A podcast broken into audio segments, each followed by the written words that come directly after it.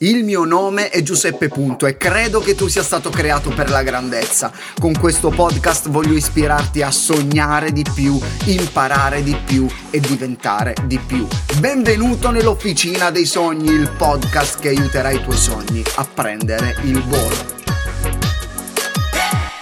La scorsa settimana abbiamo iniziato a parlare di sei tipi di leader che ho incontrato in questi anni di esperienza. Ce ne sarebbero molti altri, ma credo che questi sei tipi di leader di cui parla Greg Rochelle in uno dei suoi podcast riassumano benissimo molte situazioni in cui ci troviamo spesso nelle nostre squadre, nei nostri team, nella eh, nostra classe, nella nostra famiglia, nella nostra chiesa.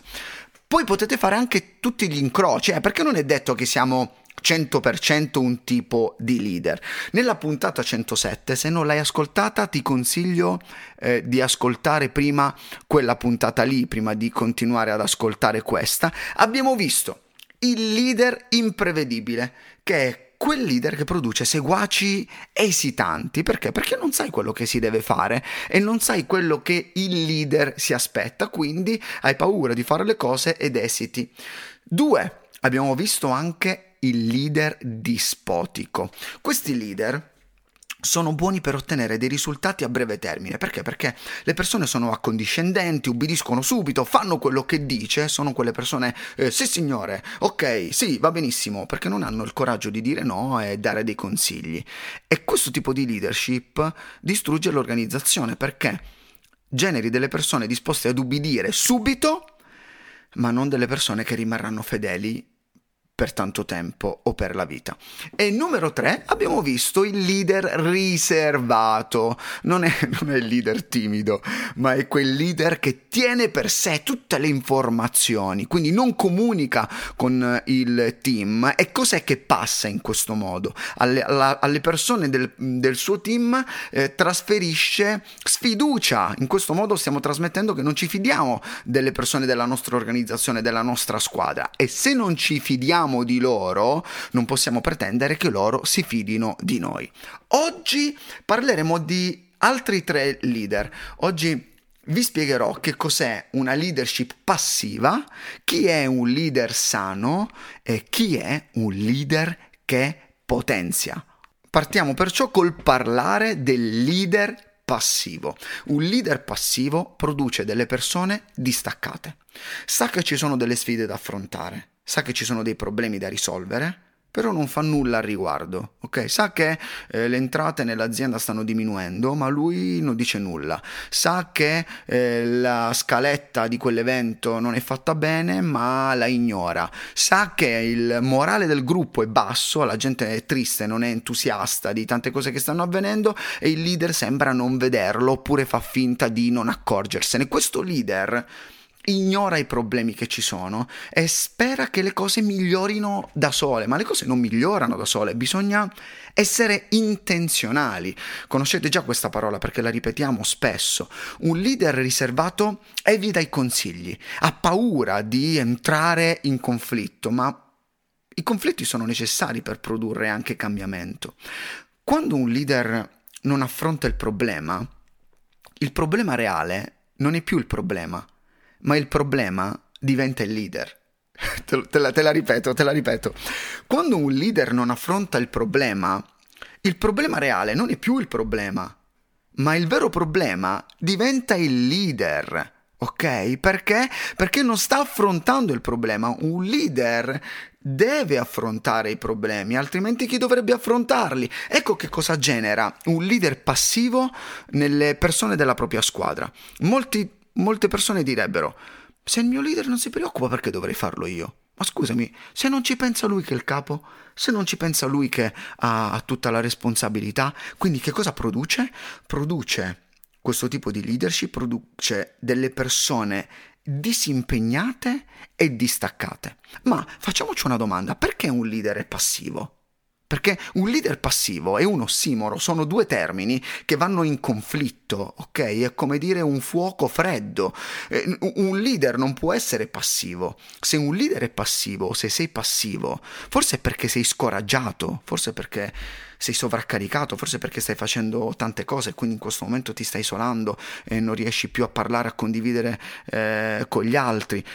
Tu sei il leader e sei quello capace di generare cambiamenti. Quindi quale potrebbe essere la soluzione davanti ad una leadership passiva? Prima di tutto, conoscere il problema, perché conoscere il problema è il primo passo per superare la passività ok? Non ignorare il problema. Se ti trovi in questa situazione, definisci il problema, anche se non hai una soluzione, e poi fai qualcosa. Perché non fare nulla è peggio del fare qualcosa. Ok? Fai qualcosa, non rimanere passivo, non ignorare, ma individua il problema, perché nel momento in cui tu individui il problema sei già a metà del percorso. E poi passiamo al leader numero 5, il leader sano. Seguitemi perché questi ultimi due leader sono dei, è, una tipologia di leadership da cui noi possiamo imparare, anche dagli altri tipi di leader, soprattutto dai, dai, dagli errori che quelle tipologie di leader eh, commettono.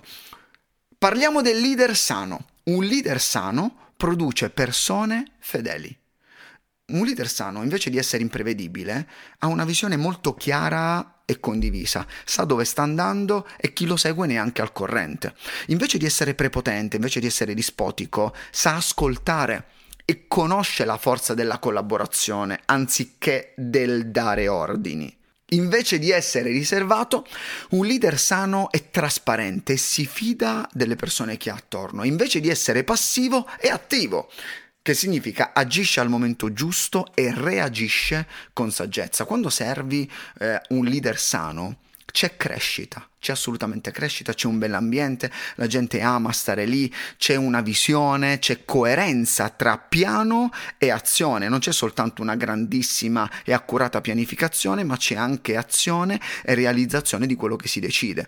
Un leader sano ascolta, collabora, fa domande alle persone che gli stanno vicino, chiede opinioni, tu cosa ne pensi? Ma tu come faresti? Non ha paura che qualcuno dica un'idea migliore della sua, perché questo è il senso della squadra, è un leader trasparente, dà fiducia, è attivo e lavora per la missione, è un leader che si impegna e produce persone di fede. Mi, sì, mi piace questo, produce persone di fede. Le persone vogliono seguirlo, si sforzano con piacere e danno il meglio per la squadra. Perché? Perché un leader sano produce persone di fede. E poi c'è uno step ancora più su del leader sano e arriviamo al leader numero 6, il leader che potenzia, il leader che potenzia. Questo leader non forma solo delle persone capaci di seguire, ok, o di collaborare, ma produce altri grandi leader. Il leader che potenzia è un leader che produce leader. È quel leader che fa tutto quello che fa un leader sano, ma molto di più. Oggi, oggi sembra che tutti tutti o molti vogliono essere degli eroi. E se tu potessi diventare un creatore, un formatore, un allenatore di eroi? Un giorno mi piacerebbe più raccontare di tutti quegli eroi che si sono ispirati forse alla mia vita o alla, alle puntate dei miei podcast, piuttosto che raccontare tutte le mie grandi imprese. Perché? Perché dobbiamo imparare ad essere dei leader che potenziano. Un leader che potenzia mette semi di grandezza nelle vite degli altri piuttosto che vantarsi fidarsi della propria di grandezza. Perché? Perché è orientato alle persone e non su se stesso. Dà responsabilità, delega, delega per potenziare le persone, perché nel momento in cui tu deleghi offri alle persone la responsabilità e la possibilità di crescere, imparare e sbagliare crescere, imparare e sbagliare, dà la libertà di creare e di fare, dà la libertà di prendere decisioni. Mi sono trovato a contatto con, con alcuni leader che decidevano tutto per tutti. Alcuni ragazzi che dicevano no, devo chiedere al leader, no, devo chiedere per questo. Io ho detto ma scusa, devi chiedere veramente per questa banalità qui. Alleggerisci piuttosto il leader e lì capisci che c'è una leadership forse troppo dispotica che chiede continuamente eh, conferma e report senza delegare e dare anche la responsabilità di prendere delle decisioni. Molte volte dico ai miei ragazzi decidi tu forse non sono neanche d'accordo con quella decisione che stanno prendendo, ma eh, desidero che loro possano accorgersi dell'errore che ha portato quella decisione. Se io glielo dico prima, no, attento che forse loro non impareranno abbastanza. Come ottieni un buon team? Non lo ottieni, ma lo costruisci. Non trovi un buon team, ma lo costruisci. Ok, allora come costruisco un buon team?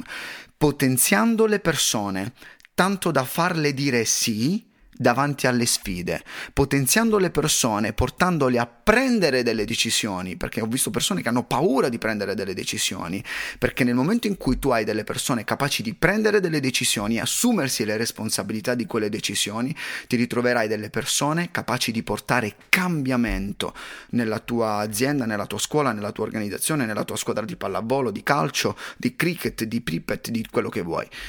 Come diventiamo dei leader che potenziano e creano altri leader? Quattro punti veloci. Forse magari in un'altra puntata li, eh, li spiegherò meglio. Ma numero uno, inizia a guidare prima te stesso. Per diventare un leader che potenzia, per diventare non un eroe, ma un creatore di eroi, prima di tutto devi iniziare a guidare te stesso. Questo è il primo step della tua crescita.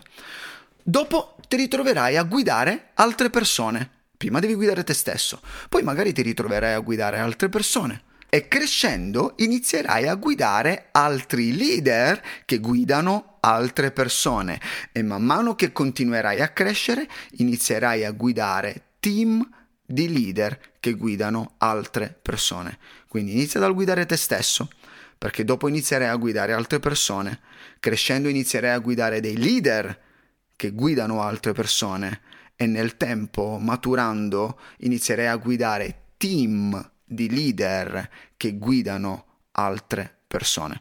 Spero che queste due puntate ti abbiano eh, ispirato, spero che ti siano state utili anche per avere una visione più ampia delle tipologie di leadership. Spero che eh, tu abbia analizzato questi tipi di leadership anche per dire io non voglio essere così oppure io voglio essere così.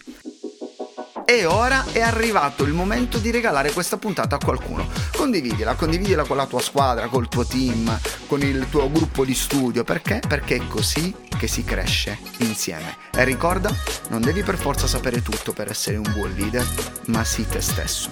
Le persone preferiscono leader veri piuttosto che leader che sanno tutto.